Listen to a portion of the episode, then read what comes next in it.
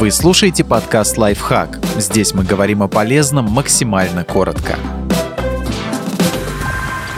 6 невежливых вещей, которые вы можете делать с чистой совестью. Избегать нежеланных контактов и защищать свои права. Что может быть приятнее? Не брать трубку. Вы не обязаны брать трубку, даже чтобы сказать, что вам неудобно разговаривать. И перезванивать тоже не обязательно. Исключение составляют разве что рабочие контакты, когда у вас есть договоренность быть на связи круглосуточно. Не открывать дверь незваным гостям. Неожиданное появление кого-то на пороге заставляет вас чувствовать себя неловко и экстренно менять расписание. Можете смело заниматься своими делами, если понятия не имеете, кто стоит за дверью.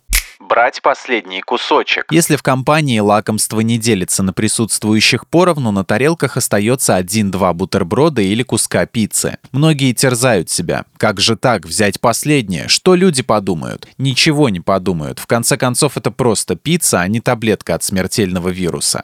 Прекращать неуместный разговор. Вежливость часто подкладывает нам свинью. Мы ведем некомфортные для нас диалоги, потому что боимся показаться невоспитанными. Хотя часто именно собеседники ведут себя некрасиво, затрагивая личные или деликатные темы. Так что вы со спокойной душой можете прервать разговор и не страдать. Отвечать правду. Все по-честному. Вас спросили, вы ответили. Если человека правда обидела, это уже его проблемы, как бы грубо это ни звучало.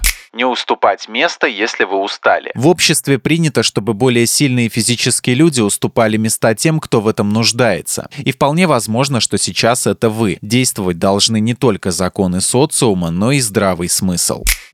Подписывайтесь на подкаст «Лайфхак» на всех удобных платформах. Ставьте ему лайки и звездочки, оставляйте комментарии. Услышимся!